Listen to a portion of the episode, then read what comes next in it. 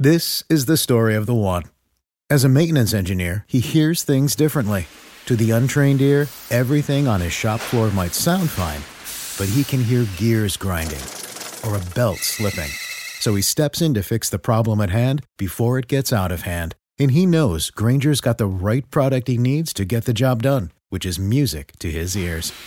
Call, clickgrainger.com, or just stop by. Granger, for the ones who get it done.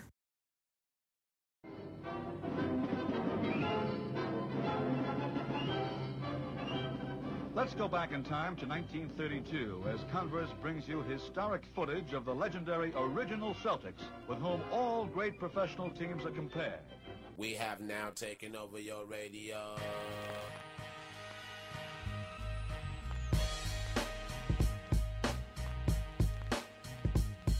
Richie Guerin is about to show you the most important step in getting past a man. It's the first one. And Oscar will inbound it. The men in green, the Milwaukee Bucks, that's Al Cinders against Bellamy. Anderson has Jordan. Allen shakes free, gets two. Gilmore on Stop! Oh, For lead, Toledo artist, you get 21. 4.28 to go in the first quarter for the Cow Palace. Here's Barry. Jordan. Open. Chicago with the lead. Hello, and welcome back to the Over and Back Classic NBA podcast. I am Jason Mann, and with me, as always, is Rich Craich. Rich, great to be with you. Yes, great to be back.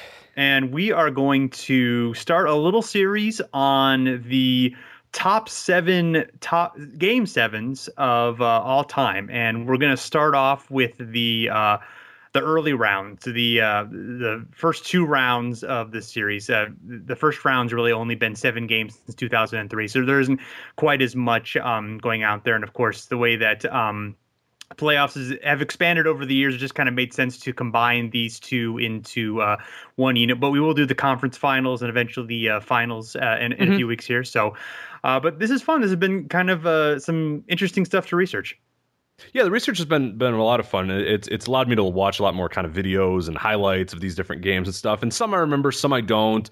Uh, some I remembered some stuff about, and then some I didn't remember anything. It, has been pretty cool though, just to kind of go through and watch them. And the research has been fun too, seeing a little bit of you know how these teams got this way. You know what happened afterwards, what happened in that game, because you know we we tend to focus on this you know podcast. We focus a lot on like a big career and big overall sense. It's kind of fun to sometimes focus on just one game and really look at everything that goes into that one game and the individual performances of that game too because yeah so often we're looking at you know 10 years of history 20 years of history that sort of stuff i mean it, it, it's fun to just kind of really focus and, and, and kind of hone in on one particular game so Yeah, and there's some fun what if scenarios that kind of go on. There's some fun, um, you know, just sort of marking like, oh, okay, this is kind of how you know this run of this team um, ended or began, or you know, or this is okay. If this had just happened here, maybe this would have happened. You know, that kind of thing. I, I think we'll, we'll get into some of that with the uh, seven games that we picked. But Yeah. I, I want to go through some of the honorable mentions. Um, you know, we looked at a lot of games. We we kind of you know looked at all the game sevens, just kind of narrowed down based on the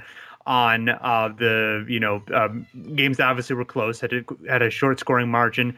Um, also, we you know we talked about um, historical importance, uh, great individual performances, uh, notable moments, and you know we also included some variety to spice it up because we didn't really want every um, series to uh, you know involve the Celtics and the Lakers, although plenty of them still do because uh, it's really hard. It's really, really, really hard. Especially like an NBA Finals thing is like, man, there's two. There's just so much of those two teams in in, in big spots, and then in a lot of clutch like game sevens too. So it's it's really, really hard to figure out uh, to, to to not have you know half the things be Celtics Lakers. But I think we did an okay job. Yeah, I I, I, that, I so. believe so. I uh, I think the listeners will enjoy it. So, so, so some of the uh, the honorable mentions: the uh, Lakers and Bulls of uh, '73. Uh, this is sort of the last hurrah of the uh, Wilt and West uh, Lakers. They went to the finals but lost to the Knicks that year.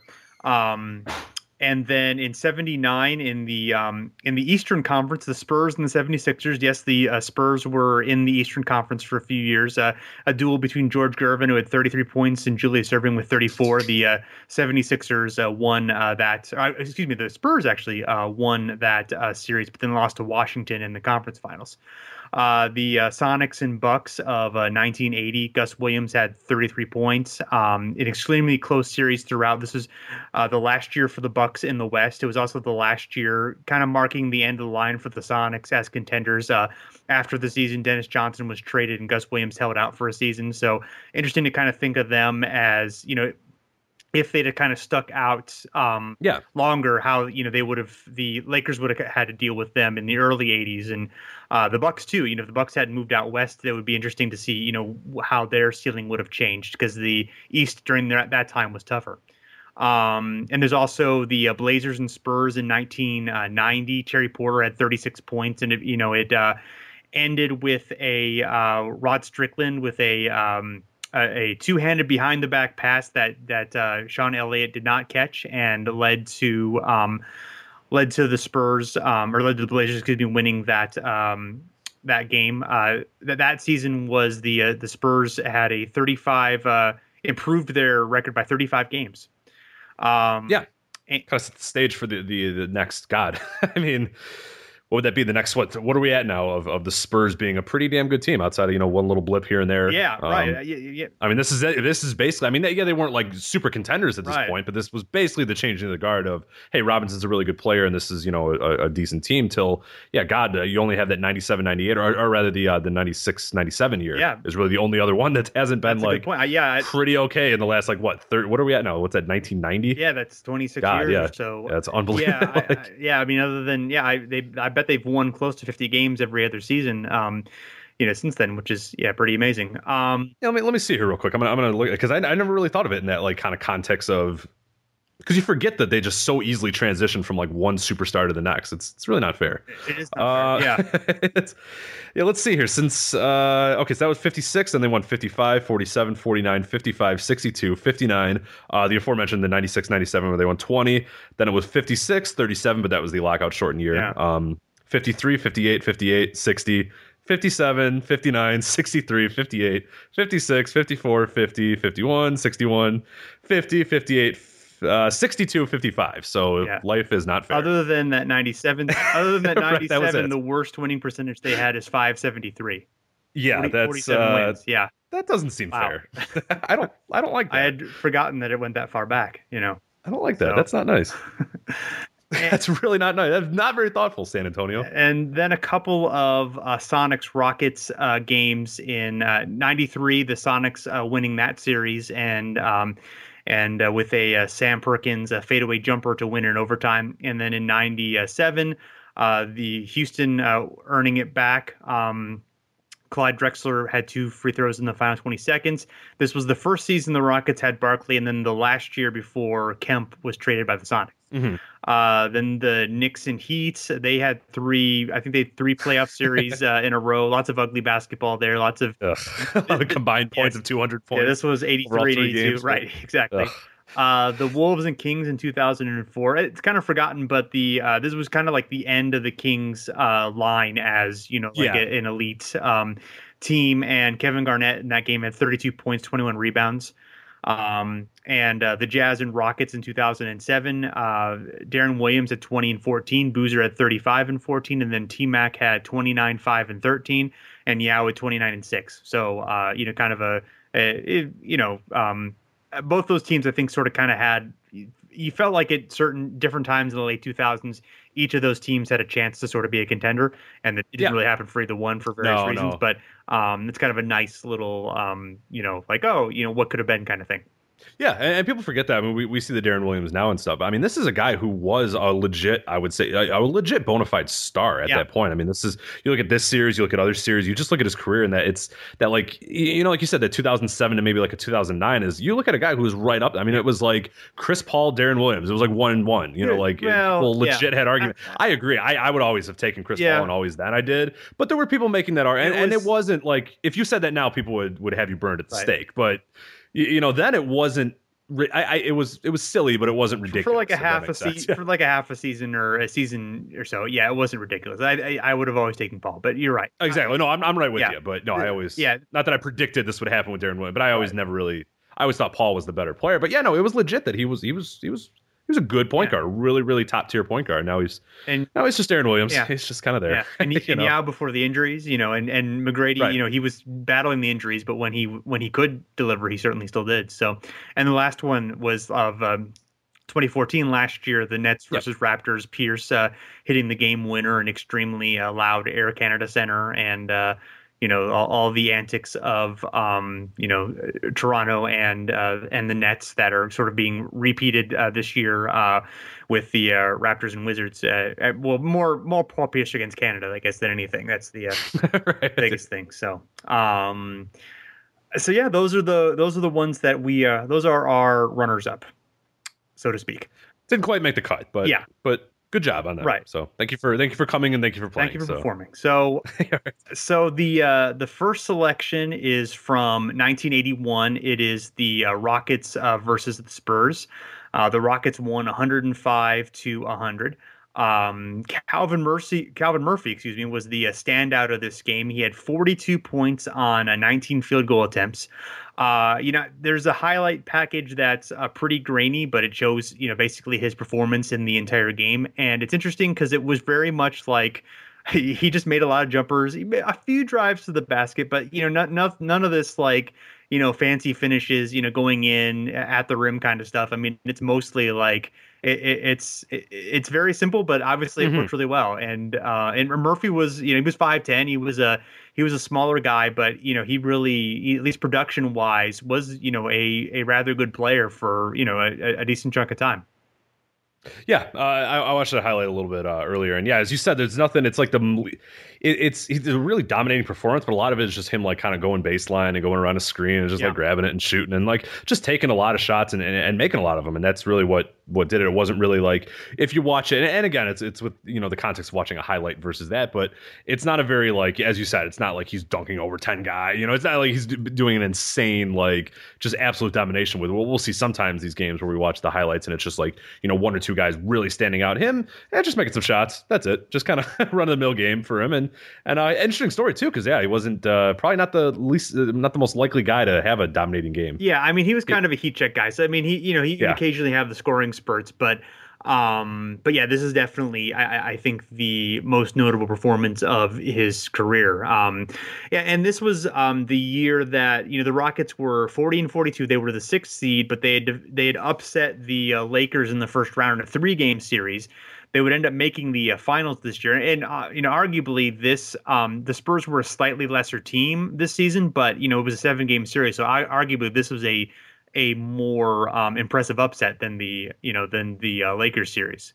Because yeah, I think three games you know, is kind of fluky, but seven games, you know, you you know you really have to Yeah. you know perform outwards. Um, and um, it's interesting that Calvin Murphy's last points in the game were with six minutes left to play. Um, and then they just got away from him. well, eh, Ah, we're gonna try to move the ball I mean, somewhere he, else. he was really tired. Uh, you Yeah. know, they, they mentioned the fatigue. He played like you know his uh, season high in limits because he actually came off the bench for most of the series. Um, right, and that, that's why I kind of mentioned that he was a- an interesting case to have, you know, a, a forty plus point game. So Right. So, um, and um, I, Moses Malone, hey, he had 21 points in the game, but he was battling the flu. So, uh, impressive performance with uh, him. The Rockets uh, won. This game seven was one on the road. They actually won three out of the four games in uh, San Antonio. Um, and um, yeah, I mean. The largest lead of the game was Houston up 97-90. Then San Antonio, Gervin helped them kind of come back and uh, eventually the uh, the Rockets just you know won at the free throw line, and um, so I you know this isn't necessarily a game that had necessarily had a whole lot of drama, but I think the circumstances of um, you know Murphy's performance, uh, the um, you know the Rockets just being the huge underdog and and being able you know to perform well in this game, and I, I just sort of the interesting Yeah. blip here I thought made it worthy of inclusion on this list. Absolutely, and and you know being coached by Del Harris too, which is pretty you go. interesting. It was pretty fun, and then yeah, and then the fact that what I always thought was pretty cool about this particular team and this particular like, you know maybe series or whatever is that you know they go to seven games with the Spurs, and then the next round, you know these are still the, the as you mentioned the forty and forty two Rockets. They dominate the Kansas City Kings. They win four one and then go to the NBA Finals and then take two away from the Celtics Yeah, as well, which is right. just I mean this is not like it's it's it, like you said the three game okay anything can kind of happen in three games. You can get two lucky whatever. But then to go seven games, then you're like, okay, well now they're at their, you know, they, have peaked. They, there's no way they can do any better. And then they go and just dominate the next round, and then have a pretty good performance in the finals Yeah, too. absolutely. Didn't get like swept or anything. So it's it's a it's a very interesting year. It's kind of funny how you you know 40 and 42 can how that can you know and and what I think is kind of funny, and we'll maybe we'll get to that in a little bit is you know this sort of thing. I don't know if it could happen anymore, just because the flukiness of that first round. We, we got now going seven games in the first round. You pretty much, other than a few times every so often, pretty much the best team is always going to win, or not necessarily the best team, but the team you kind of assume. Whereas this, you know, in three games you can get kind of fluky. I, I kind of like that idea sometimes. Yeah, I not, I don't want one game playoffs or anything like that. I think that's insane, but it's kind of fun to have. Even the five games, I I, I didn't mind because you you can kind of get a few, you know. Cheap wins in there or whatever, but then again, in the NBA, I do enjoy just watching the best teams, you know, battle for the championship, and not necessarily, you know, a fluky storyline or whatever. But either way, that, that's kind of where I'm at. Like, I, I, mean, I admit there's some excitement about it, but I, I do sort of like the fact that they're all seven games. That you know, you you really really have to earn it to win the title. You know. Yeah. Well, that, and then what, what's cool too is that if you do get one of those upsets, I feel like it does mean a lot. It means like, re- I mean, it, it's versus where you know right now we're talking about the fluke of the Houston Rockets. Even though, hey, if in a seven game series they might have still won, but because they only won it in three, we kind of assume it as being you know kind of fluky or whatever. So it, it's yeah, I, I I'm sort of on the fence. I see the reason why you would want it to sort of be you know some underdogs have some chances. But again i i don't really care. I just like seeing the best players and the best teams fight for the championship. I don't need a uh, i don't need like butler in the national title game or whatever. I can i can survive without yeah, that so yeah. different game so um the uh, the next one is the uh, the miracle of Richfield. Uh, the Cavs and the Bullets in 1976. The Cavs winning um, 87 to 85 on a uh, a Dick Snyder dribble drive past one Wes Unseld uh, hitting a uh, winning shot over uh, Phil Chenier. Uh, the highlight itself is not particularly impressive, but um, just the you know this was this was the the first time the Cavs were in the playoffs. They'd only been playing for I think six seasons, um, and you know they were kind of like you know they didn't have any all stars on their team that season. Um, they didn't really have you know like like big names. They'd actually you know they were a good a lot of gyms. They had like three gyms I think or three or four gyms. Yes, I, like. I mean yeah they had Jim Cleamons, Jim Brewer, and Jim Jones, uh, who was probably their best player. Um, Campy Russell, uh, Bingo Smith, uh, Nate Thurmond, but he was at the end of his career. Um, Austin Carr and uh, Foots Walker were uh, were there as well. Good old Foots Walker and. Um, and, they just had kind of come together. A lot of the guys had Ohio ties, like Jim Cleamons and Luke Witt had played at Ohio State. Nate Thurmond was from Akron. Uh, you know, um, Campy Russell and Dick Snyder were from had played high school ball in Canton. So you know, it, it was just sort of like a um, the, the reputation was they were kind of like this blue collar team that um, you know kind of you, you know took the uh, city by storm, so to speak. So um, and um, then that the Cavs were actually able to uh, the the Bullets were able to try to get a last second shot, but it, it missed and uh, and then it's just crazy how the fans like rush the court and yeah, yeah. and you tear down the baskets and it's just like one of a you know I mean obviously you don't see that anymore and for good reason, but it is sort of like just uh, exciting to see. Um, yeah, the uh, the Bullets had been the champs of the East uh, the previous uh, season, and they had Elvin Hayes, Wes Unseld, uh, Chenier, who was a three-time All-Star. They'd actually added Dave Bing in the uh, offseason, so in theory they were better, but they were not as good a, a regular season team, and um, fell off here. And then the uh, the Cavs ended up um, playing the uh, the Celtics in the uh, conference finals, but their but Jim Jones, who was their center, he broke his foot uh, two days before the uh, finals began, uh, which basically like you know obviously ended their chances, and Boston ended up winning the title. Mm-hmm. Interesting to uh, wonder if they could have you know beaten Boston in that series.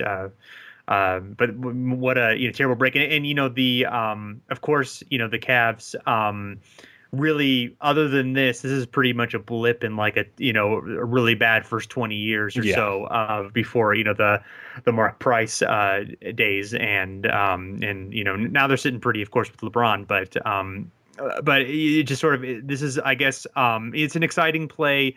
Um and it's sort of a you know it, it's it's cleveland uh basketball lore. And i i, I think it's um it sort of has enough that local character that I think it makes it sort of a um, interesting addition to our list.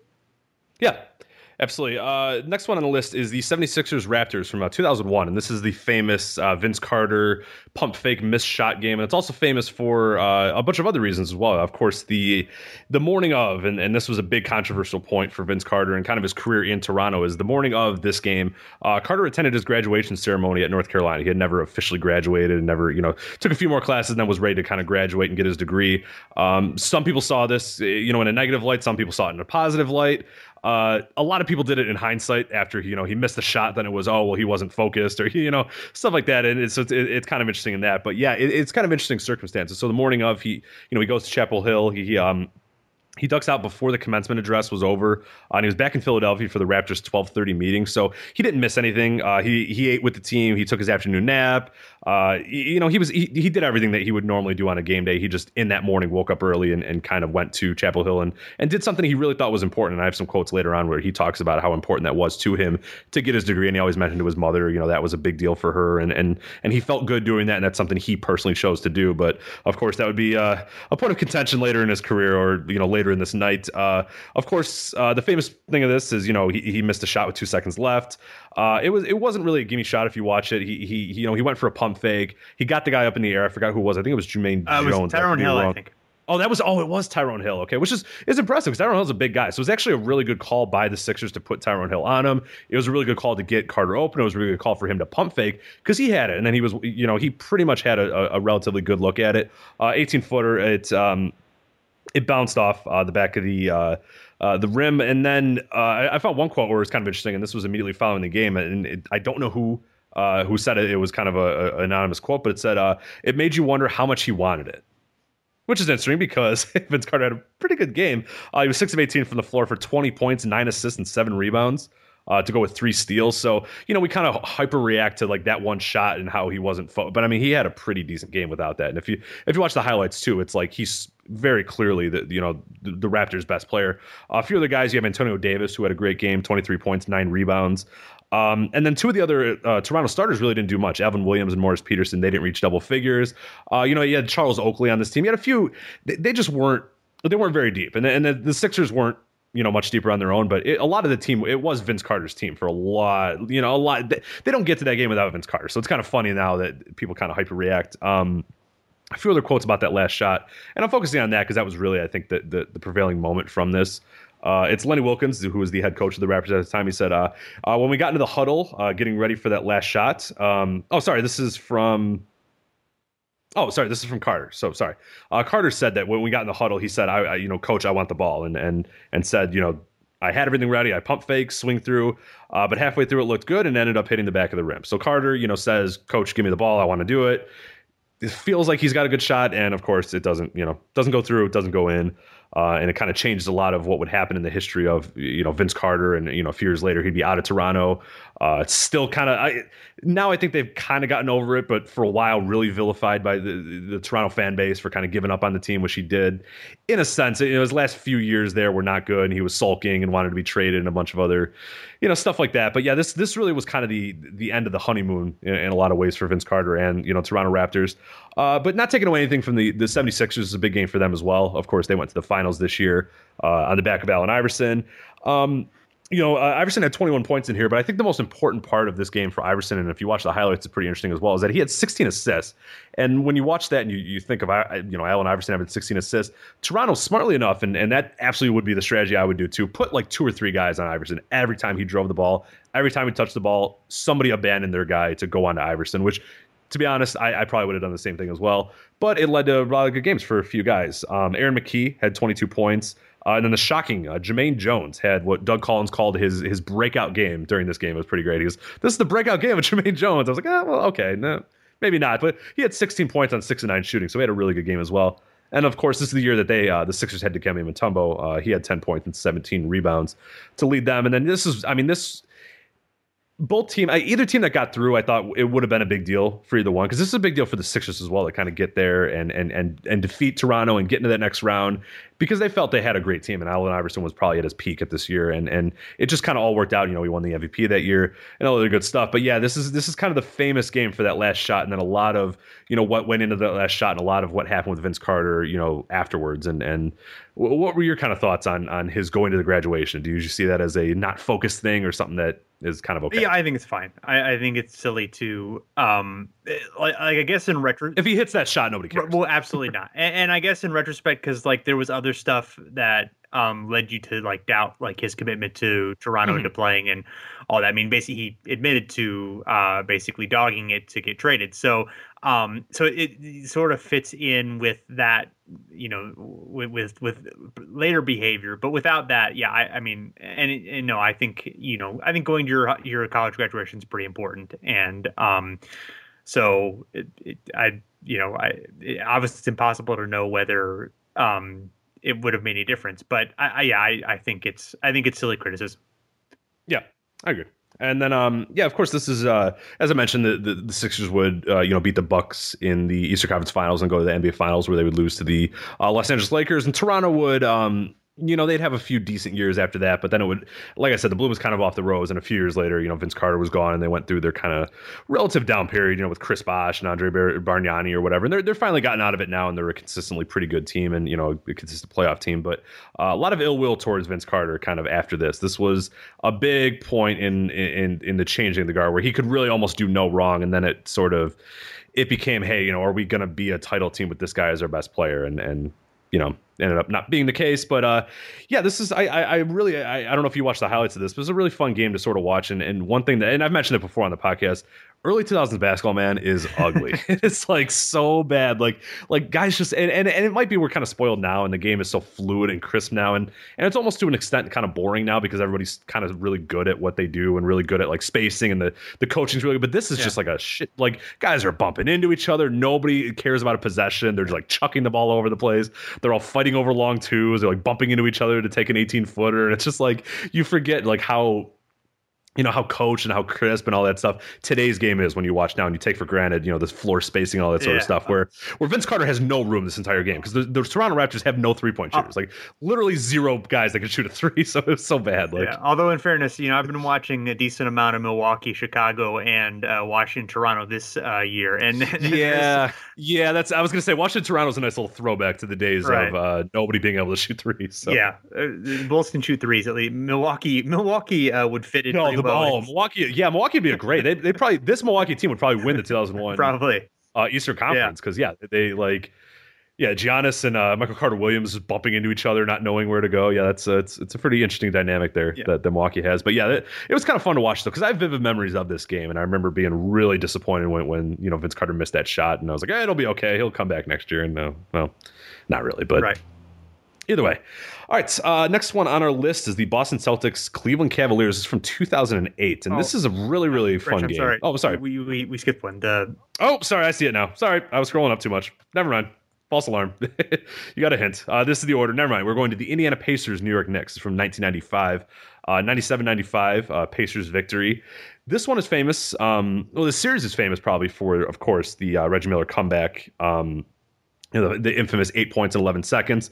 And then the year before, uh, had the, um, you know, the Reggie comeback while sniping at Spike Lee. So you have a lot of interesting stuff yeah, there. this, this was Um, the third series in a row between the teams, I believe. Right. So and this is this is when they were just huge rivals on the backs of those series. I mean, these guys were always in either the Eastern Conference Finals or the Eastern Conference Semis. It always seemed like a matchup would come on between these two, and they would always be really good games, really close matchups, and a lot, of course, a lot of bad blood between you know Reggie Miller, Spike Lee, Patrick Ewing, the whole Knicks culture at that time, the whole Indiana culture, the you know small town Pacers versus the big town Nick. I mean, it, it had everything you would want out of a storyline of like two teams. I mean, they're two completely different teams, and and just a lot of really fun stuff. I, I have vivid memories and, and and good memories of of you know these these these rivalries or whatever. But um. Uh, this one is famous. The Pacers finally vanquished the New York Knicks. Uh, so much so the uh, the Indiana Pacers announcer. I don't know if you watched that highlight video. Was insane when they won. He said, "We're going to Disneyland. Ding dong, the witch is dead." And I was like, "Ah, "Okay, guys. Like, there's a lot of playoffs to be played. Like, Yeah. you would think they just won the NBA final. Like, honestly, I like, and I'm not one of those guys. that's like, oh, you have to contain your excitement. But this guy was very excited that they beat the Knicks, and and and I get it. Yeah. But like, it was it was it, exciting. it had been Like, very that- disappointing in the previous year for them to when they lost to the they lost to the Knicks in Yeah. the Eastern Conference Finals the previous year, and it was you know it was very close, like, and it was you know they they could have won it in um I think they could have won it in game 6 at home and then they they failed to do so and they lost it Yeah. in you know in game 7 in New York one of those things so and of course, winning time, the, the thirty for thirty documentary, you know, talks about all these things. and all it's very good. and- great, great documentary. Yeah, as well, if you haven't already seen it, which I think everybody in the world probably has. So I don't know why I'm telling you because you probably did. well anyway, maybe not, you never know.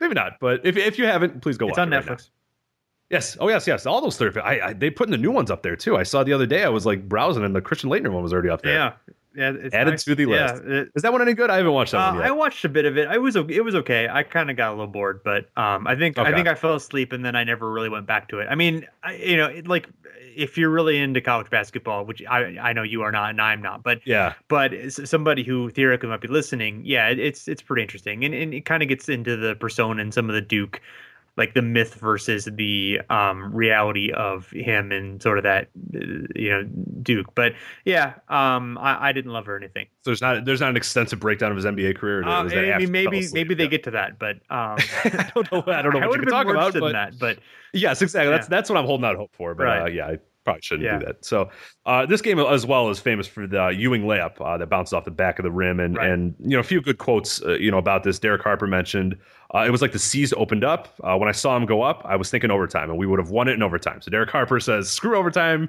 I don't care. We don't have to. We, we're gonna win in overtime, but uh, unfortunately, it did not.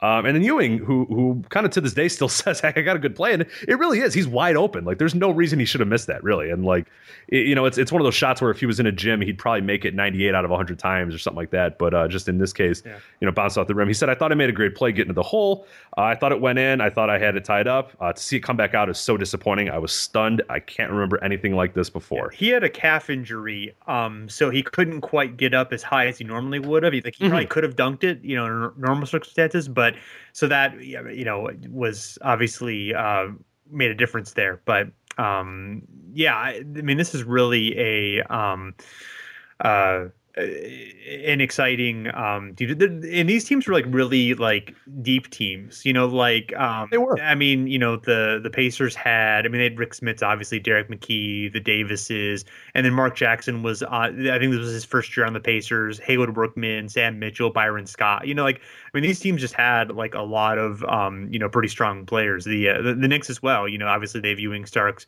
and Oakley and Mason and, and Harper who had been brought on a couple I think a year or two before and you know Charles Smith I mean they both these both Greg Anthony, you know, they, they, yeah, they had a lot of really, oh really. Doug Christie played two minutes in this uh, series oh, did he? I, I forgot about the, the Doug Christie Knicks. yeah yeah. oh, there you go so good times Yeah, absolutely. Um, you know, this is as you mentioned, classic. You know, deep mid '90s Pacers as well. Uh, all five starters were in double figures. Uh, Reggie Miller had 29 points. Uh, Rick Smits had 19, and interestingly enough, Rick Smits took only one less shot than Reggie Miller. He took 17. Reggie Miller took 18. So this is a uh, feed the ball to Rick Smits type game. Got- Uh, gotta feed the post. and this, I believe, this was his career year too. I think he had uh, something like 17 points and nine rebounds this year. Like this was a really, really good year for Rick Smits. Which kind of um, we always kind of forget that he, you know, he had a, a period where he was a pretty damn good player. I mean, we kind of, I, I feel like he kind of gets laughed at a lot. I don't know if it's just because he's a tall, goofy kind of white guy, but I don't know. Rick Smits is a damn good player, right? uh yeah I mean he was fine um he, he actually let's see um yeah he was 17 and That was this year, correct? Uh, yeah, he was 17 in uh in in seven. He he wasn't really a very good rebounder for his size, I guess. Um, No, no, he was not very. uh, next year he was 18 and seven. Um, so yeah, I mean he was basically close to the peak of his career. I mean he was always like a around 15, 16, 17 point scorer, and you know about about six seven rebounds. So he usually played Solid around hand. 30 minutes or so. So I mean that's you know solid production. Absolutely. Um, a few things here. Um, you know, Ewing, uh, despite the late miss, where everybody kind of remembers him for that miss, otherwise he was great. Uh, and 29 points, 14 rebounds. Uh, just had a really, really good game, and of course that last shot, which you know, if he made it, this would have been the, the, you know one of the games that we'd remember of you know a dominant Patrick Ewing or whatever. Um, you know, a few other things. Uh, four of the five Knicks starters, again, as you mentioned, the, the depth of these two teams. Four of the five Knicks starters had double digits, and Charles Oakley was the only one of those to not have double digit points. He had nine, so can't really take it away from him too much. And then uh, this is another interesting thing: is this was the end of the Knicks, somewhat as we know it, of the mid '90s Knicks, because the the day after uh, Pat Riley uh, resigned. Uh, immediately following this game uh, via fax to take a job with the Miami Heat, and uh, you know I- if there's one thing Pat Riley stands for, it's uh, you know It's integrity. it's Man integrity. I mean, word. he, he Yeah, Don't- you don't sit there and smile No. when you have hidden agendas, Yeah. Pat Riley. Right. You don't do that. He doesn't do that. Yeah. He what he does is he quits the day after via to a team that apparently he didn't talk to prior to this game whatsoever. He just decided immediately following this game, I'm going to call the Miami Heat and see if they would like me to be their head coach. Makes like, sense. Like they did not talk beforehand because that would be ridiculous. So you don't build a team that way either. You don't like have a secret meeting with a guy when he's still a member of another team. No, that would be It's tampering. not what Pat Riley does. That would be tampering. right. you definitely don't do that. And Pat Riley doesn't tamper. Yeah. God damn it. Can't tell where we're uh, throwing shade at uh, Pat Riley in his comments earlier this week. Maybe. So maybe I, I, yeah we're not. I don't want to say we're explicitly doing that. We might be. So we might be, maybe possibly beating around the bush. I don't know. Either way, yeah. So Pat Riley, um, you know, resigned. Uh, Reggie Miller, uh, super happy about this win, and and and the Pacers as mentioned. You know, the ding dong, the witch is dead. This was like you know slaying the monster of the New York Knicks. He said this is the biggest hurdle for us. Uh, finally getting past the Knicks. We were not we're not overlooking Orlando because they would obviously go on to face Orlando. We're uh, we're all banged up. Uh, and they've been resting for four or five days. That's going to be tough, but we're there, and that's the most important thing right now. So, to, to, to Reggie Miller, this was kind of the NBA Finals for for them and the Indiana Pacers, because of course they would would not defeat the Orlando Magic, but still a, a really interesting. You know, th- this it, it was nice to see them finally do it because it was sort of, and especially if you watch that winning time, you see the huge disappointment in Indiana. Had they had they never won this game and never beaten the Knicks in a series, it really would have changed the whole. I think a lot of what the Pacers were in the whole dynamic of Reggie Miller and all that sort of stuff. Because you know what I mean? Like it's then they're just kind of a pesky little team that loses all the time. Yeah. And it's kind of Where here they go ahead.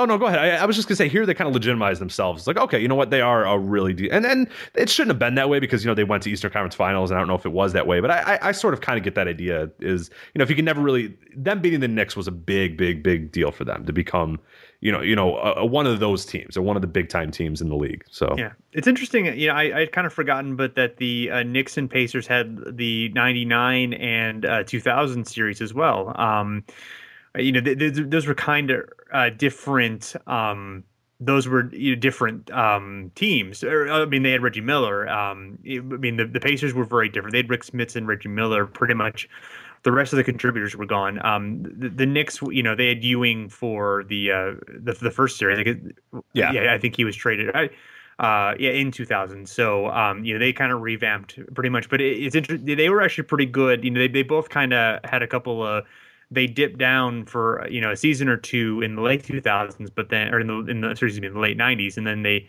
they, uh, were pretty strong there, um, to, in like, you know, 99, 2000. So I kind of Yeah. forgot about that. Mhm. Yeah. all right, anything more on that game? Uh, I don't believe so.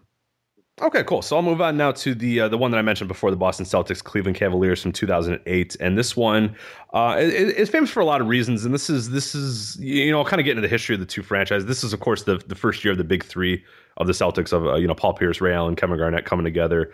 Uh, and this game was all Pierce versus LeBron, and this was LeBron taking a not so good Cleveland Cavaliers team to the limit. I mean, really doing I think all he could do with that team. And this is this is the famous, you know, um, yeah, they had they had Zydrunas Ilgauskas, but in this particular game, Delonte West was the second highest scorer for the Cavaliers, and that's probably not a good thing if that's the case. Uh, you know, Zydrunas Ilgauskas I mentioned, uh, Ben Wallace, Wally Szczerbiak, but really not a very deep team. You know, he had guys like you know Damon Jones and Joe Smith and those sort of guys, but it wasn't a great team by any means. Although, and, and, although it was actually a significantly better team than the uh, the the previous year's team that Yes, actually made the the, Drew. Gooden team, Yeah, I mean they, they made a pretty savvy trade to get Ben Wallace and Delonte West and Wally Szczerbiak, and those guys actually did help quite a bit. And, and then they later they you know were able to get Mo Williams and. Um, and you know put together actually a pretty uh, elite team because they actually if i recall correctly they actually really struggled early in this 08 season and they made the Mhm. trade and they were significantly better you know they were a, it, it was a closer the, the two teams were closer than you would think based on the uh, records Right, and then they would, um, you know, the next year they would win what sixty, a lot, 55 something like that or sixty-five, somewhere. Yeah, I wasn't sure if it was sixty-three or sixty-five, but yeah, this was kind of the halfway mark here is when they really kind of turned it on, and then they would become, you, you know, what we would kind of know as as the dominant sort of LeBron couldn't ever, you know, win the NBA Finals, but you know, this was the last year of uh, what I would consider the truly, you know, quote bad Cavaliers teams that that LeBron really put on his back and really did a lot with. But as I mentioned, this was all Paul Pierce and, and LeBron James, and this this a lot of ways, and if, a lot of the articles as well mentioned this was very much the it, it felt like a Larry Bird versus Dominique Wilkins type thing, where they were just going, you know, you know, Boston Celtic going, you know, you know, shot for shot with with you know LeBron James and Cleveland, you know, obviously not an Atlanta Hawk, but you know, going shot for shot with those guys, it felt very much like that. Where it was, and especially in the highlights, you get that too. It was like, okay, your turn, my turn, your turn, my turn, and then it, it was fun that way. Um, uh, Kevin Garnett mentions that the plan before the game, this is his quote, uh, uh, you know, the plan for Game Seven was to get the ball, uh, get the ball to Paul Pierce, and get the hell out of the way. Uh, and, and this, it, it, it, interestingly enough, the tone was set very quickly because um, Pierce stole the ball from LeBron James in the opening possession and set the tone for the game in a lot of ways of just saying, okay, you know, I'm, I'm, this is my game and, and give me the ball. And, and as Garnett said, just get the hell out of the way. And, and it was perfect. Um, you know, LeBron James, you know, not discrediting what he did, because uh, you know obviously the Celtics won this game, but not discrediting what LeBron did. He had 45 points, six assists, five rebounds, 48% shooting. Uh, he was only three of 11 from three though, so he hadn't quite gotten you know efficient at that yet. That would be a few years before he would really become a, a, a pretty solid three point shooter. Not that he's ever been you know great, but at least a little bit better. Uh, than this. Uh, he, interestingly enough, though, he got to the line 19 times and made 14. So he was he was really this was the, the peak slashing LeBron years where he was just so so good at getting to the rim and, and, and getting fouls and and going to the line. Um, the rest of the Cavaliers I mentioned, there's not much to show up, uh, and they definitely did not. Uh, Delonte West was the second best scorer with 15. Uh, Big Z, uh, he went two of eight, and the rest of the team was just as I mentioned, not very good, not really good scorers. You know, guys like you know Ben Wallace, and and, and at this point, Wally Szczerbiak was really past his point. And, you know, Ben Wallace was never a scorer, so you weren't going to get that out of him. So uh, there was not a lot of help here for LeBron, and he kind of had to do it on his own. And the fact that he was able to get them to seven games and really get them you know, to the limit. And it would have been interesting if he had sort of knocked out that big three before it ever really got started. You know that? Yeah. I I, I cannot imagine what uh, what would have been written about uh, about Paul Pierce, Ray Allen, and Kevin Garnett if if if LeBron and that team, you know, knocked them out of the, the this round. But yeah, I mean, there's a lot of, I mean, there's a whole lot that changes with with that. I mean, you know, of course, you know, if if they manage to, you know, even if they lose the next round of the Pistons, or if they get to the finals, we get a um, we get a Kobe LeBron finals. I think there's less urgency maybe in 09 and in 2010 with those playoff disappointments to keep panicking and adding guys. Like maybe they feel like LeBron has a little bit more confidence in the plan if 08 goes better. You know, if the Pistons go to the finals this year, maybe they don't trade Chauncey Billups. Maybe their window extends another year or two. Um, because that the Pistons were really hmm. good that year too. I mean, there's there's yeah, so yeah. much that um, you know, um, a lot of you are thinking on a lot of people might change a lot um, with you know different result this game. Certainly. Um, yeah, no, no, no, absolutely. And, and the Celtics, of course, is um, led by Paul Pierce, who had one of the games of his life, 41 points on, um, you know, a little over 56% shooting, uh, five assists, two steals, four rebounds. Really good game from three as well, four from six from three. Um, Ray Allen, uh, believe it or not, did not do well. He uh, he went one of six from the field, zero of two from three. Can you imagine a game where Ray Allen takes two threes and goes, ah, yeah, I'm done. like that's it for me. Don't pass me the ball anymore, guys. I'm done. And that's what I mean. If if the Celtics lose this, can you imagine like Ray, I mean, that, just a nothing game right. from Ray Allen. Um, Garnett did okay, uh, but but Ray Allen really just kind of struggled, and uh, surprising contribution as well. And when you watch the highlights, it's a, it's a shocking thing to everybody in the crowd and and to the announcers and to the Celtics bench that PJ Brown, yes, that PJ Brown uh, dropped ten points and six rebounds in only in only twenty minutes, and had a really good defensive play at yeah. the end of the game.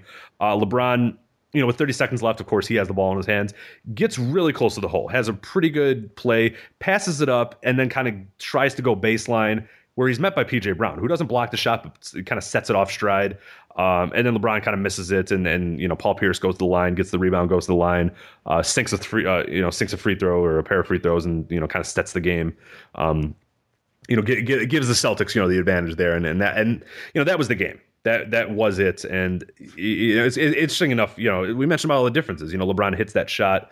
Um, you know, that changes a lot of stuff. PJ Brown. I mean, it's just it's crazy. That's what's so great about game sevens that like you look at if PJ Brown doesn't like you know step up in defense or rotate over and LeBron gets an easy shot like how does that change how Ray Allen is considered historically you know what I mean like that's what's so cool about game 7 right yeah is the way we look at it it's like just a stupid little silly thing like that and you know Ray Allen is fine, and you know the big three is this great triumphant thing that goes on to win the NBA Finals, and and these players have a legacy and they have the rings and all. It, it's just yeah, I love it. Yeah. It's, it's it's why this is so fun doing the Game Seven stuff.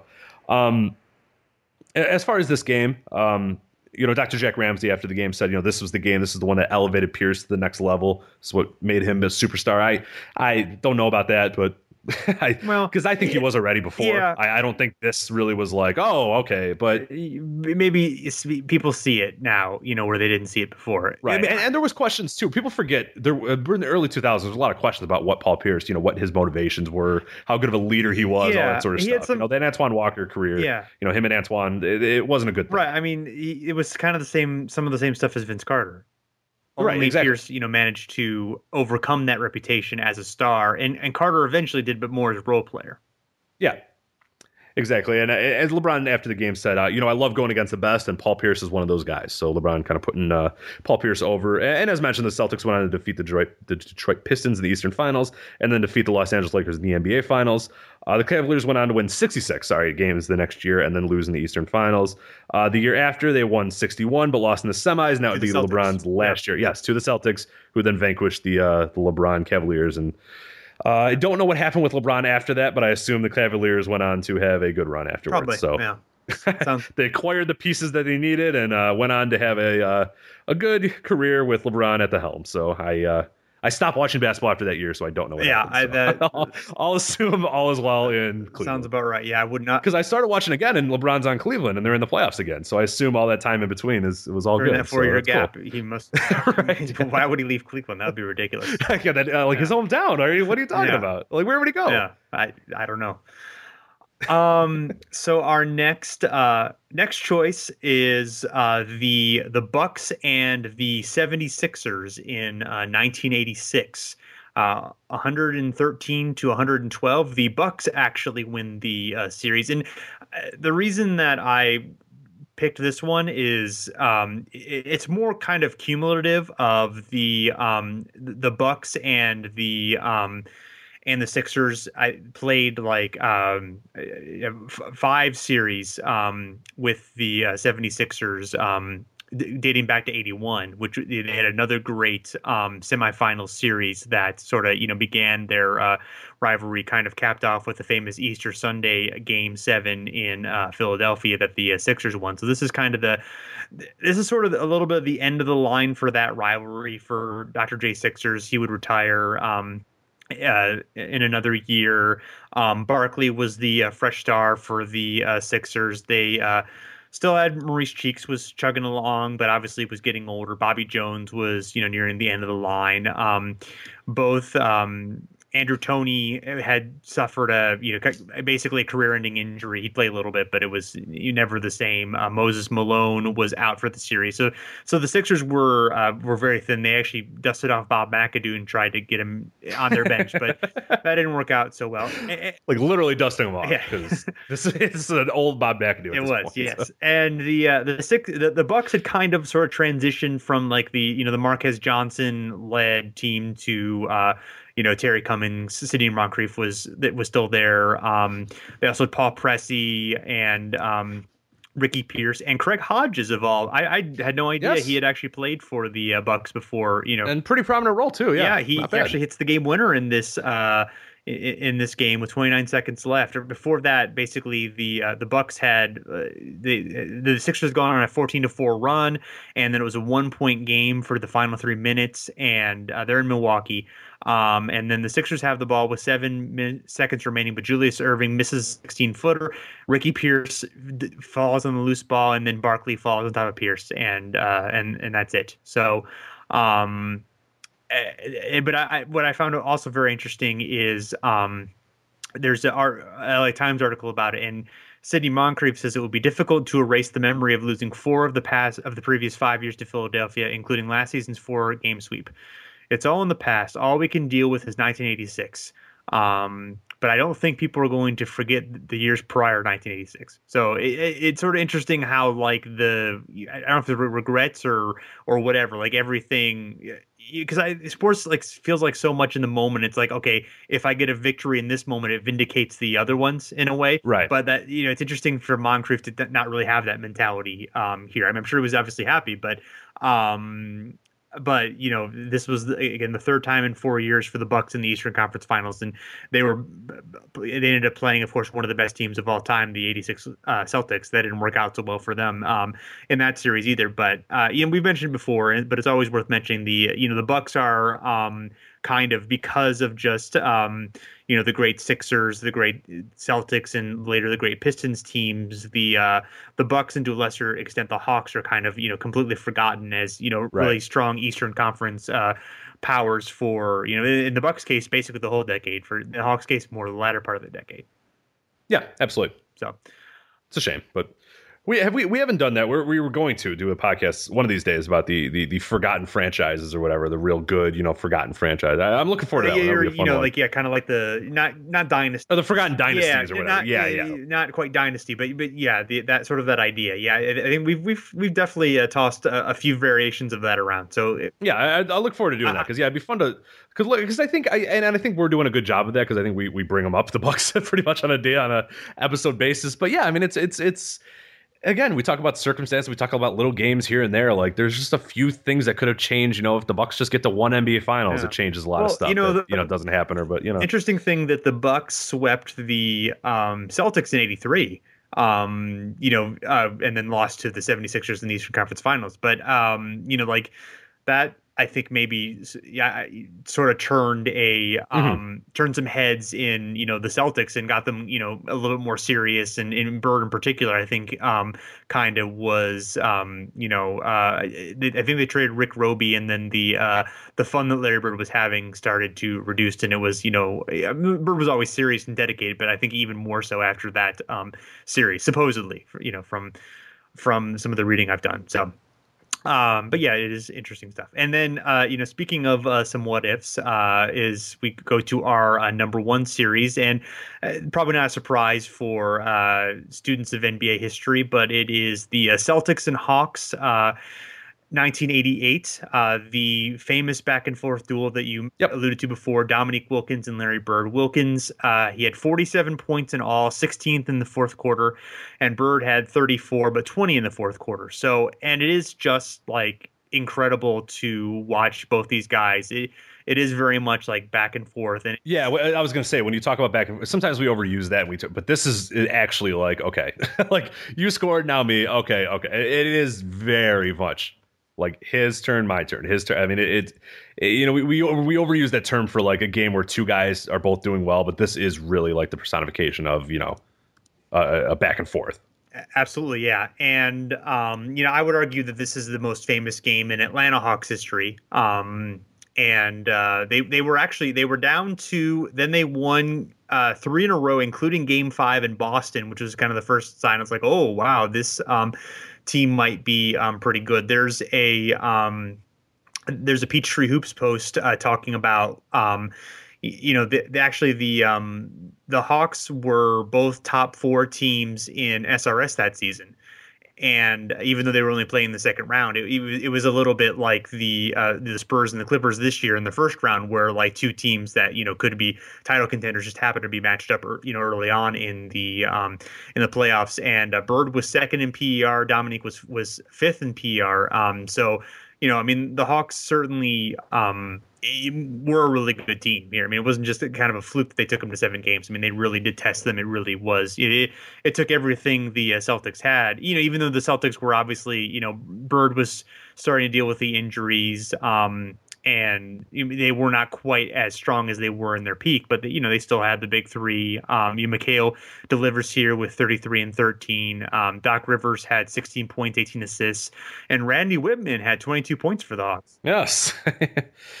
and uh, and then was promptly traded in the offseason afterwards. He, he uh, had a, a sarcastic uh, quip for that, but basically, yeah, I mean the um, you know breaks down. Um, uh, you know, Bird hits a, a, three from the corner for a seven point lead with about a minute 44 left. And then uh, Wilkins hits a jumper from the circle, then later makes two free throws, cutting it down to 112, 109 with 44 seconds left. Then, like, Bird, like, beats. Um, this definitely shows uh, Wilkins' lack of uh, defensive chops because Bird just makes a pretty. Bird shouldn't blow by. You. Yeah, he, he, he actually blew by him, and then Kevin Willis was just too late to uh, block the shot. And then, um, but Wilkins actually missed a dunk, but was able to get a putback to uh, get it back to three. And then, um, then there's sort of a controversial goaltending call with on Doc Rivers on Danny Ainge. Um, and um, it, Doc Rivers, when he was coach of the Celtics, said he that he later got Tommy Heinsohn to admit that it was not really a goaltender. You know, of course, Tommy Heinsohn being the ultimate Celtics homer, and um, with one second left, Dominique uh, goes to the line. They're trailing by three. He makes the first, and he intentionally misses the second, and it goes to a Hawks player, but he's not able to get the uh, shot off before the um, buzzer, and the Celtics win uh, 118 to 116. So, um, yeah, I mean, it, it's it's really this one is definitely. I mean, you know, um, I think between this and, and this and the um, the Pierce. Um, Pierce LeBron duel it has the best video to kind of showcase, you know, like yeah, the, the, yeah. the exciting stuff that uh, is going on here. And then the, uh, uh, you know, the Celtics ended up losing uh, in the conference finals to um, the uh, the Pistons, which ended a four game or a, a four um, final streak of them. You know, they were in four straight finals uh, and basically, you know, never really got to that point again.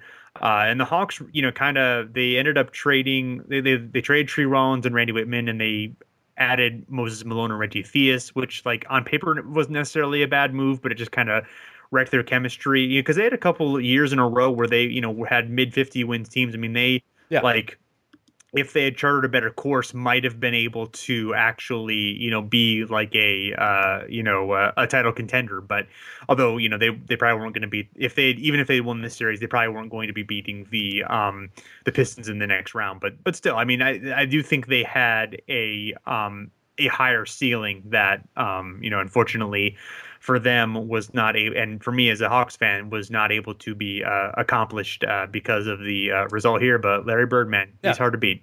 Yeah, he's, he's a tough guy, and you would kind of assume adding, you know, and I, I get they're just, you know, adding Moses Malone and Reggie Theus. You're like, okay, let's go. Like that's that's a huge upgrade.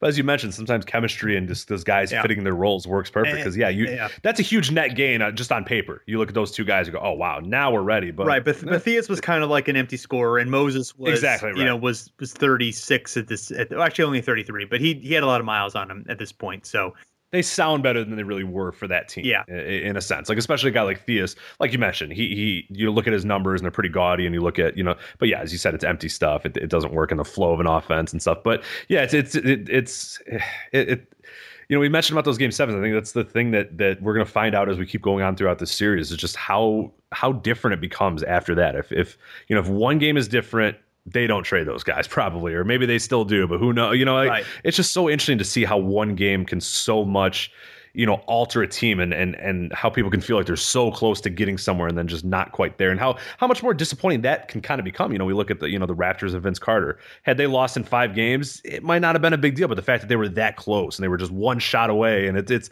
it, it just adds it, it adds a whole Yeah. different element cuz cuz it's not like you it's not like okay well you know what? Hey they were the better team. It was like no we were right there. And like a lot of and the games that we picked especially these ones are all close games. These are all super close games that either team could have won at any point during the and then yeah you look at just the franchises changing and altering so much based off that you know a few minutes a few possessions a few points you know one game it's just it's it's gonna be fascinating and, and and even more so as we go on but i thought the early rounds was particularly interesting because you see a lot of teams where you know, in the NBA Finals, you go to seven games, you lose. Yeah, okay, whatever, we got there. But this one is I, the early rounds, and and in the semis, a lot of ways too, is like, okay, now we have to retool because we're right there, but not quite there. And you see that almost with every single team here that loses, and then you know the opposite with every team that wins is where a lot of times the teams that win just kind of keep going on, and, and a lot of times they've went on to have a pretty good you know dynasty or whatever. You know they would they'd be consistently good. So that, that was it was pretty fun to to kind of look back at these early rounds. yeah, it's almost like if you like if if you come that close, there's almost like a more of a pressure to change things because you Yeah. feel like there's just that like like oh if You're you one piece away, one thing, you know, and Right. that like the Hawks were just a Moses Malone and Reggie Theus away from okay, now we're gonna Yeah. you know, and then like yeah, every single one of those teams, you know, Toronto, you know, made big changes the next year. We talk about that. The you know the Cavs, obviously they made you know big changes after that. It's just every team that we've talked about, the ones that lose, always seem to do something afterwards. Like we're okay, we just, just one more thing and then we got it, but a lot of times it doesn't work out that way. But, yeah, but very interesting. exactly. So, all right, Rich. Well, uh, you got anything else to uh, say about uh, early round game sevens? I do not. No, I'm ready to. Uh, I'm excited to see how the, the rest of this kind of series goes. And and if people, if you have games in either of those that we might have missed, or ones that you would like us to talk about, or you know, a certain moment or, or memory of any game sevens in the playoffs, let us know. We'll, we'll talk about them on the podcast. We'll you know retweet you all that good stuff. Um, but yeah, it's I think it's important because everybody sort of has a, a game. I mean, you you it's so much easier to remember a game seven. We remember series as a whole and remember moments, but I know watching back on these highlights and and and stuff, we we just so vividly remember game seven sevens because they're just so much fun to watch. They're everything is on the line. Like you know what I mean. And so you you every possession, every play is like hypersensitive. So I think I, I think it's a lot easier to remember a, a, game seven in your history that you love versus you know a, a, random game five that you liked. You might know a game for a certain highlight, but I feel like game sevens you know for being a game seven and you know certain stuff from it. So if you have one that you liked, one of your favorites, anything like that, please over and back NBA. Yes, it, like to hear yeah, we're on the Twitter as uh, as uh, Rich mentioned. we also have uh, Facebook, and uh, you can you can find us um, at the uh, podiumgame.com is our home. Uh, we also have a iTunes feed. We're part of the uh, HP uh, Basketball Network, the uh, Hardwood Paroxysm Basketball Network. So um, check us out on uh, iTunes, and you know, leave a. we would love it if you left a, a rating and review of not just us, but of all the great podcasts that are um, on the feed. Did some really great stuff, um, previewing the playoffs, and yeah. there's there's a, there's a lot of fun shows on there. So we're proud to be part of it, and. Um, did I forget anything, Rich? Is that? Uh... I think you got it. I think we're done. All right, cool. Well, uh, thanks everyone for uh, checking us out, and we'll be back soon.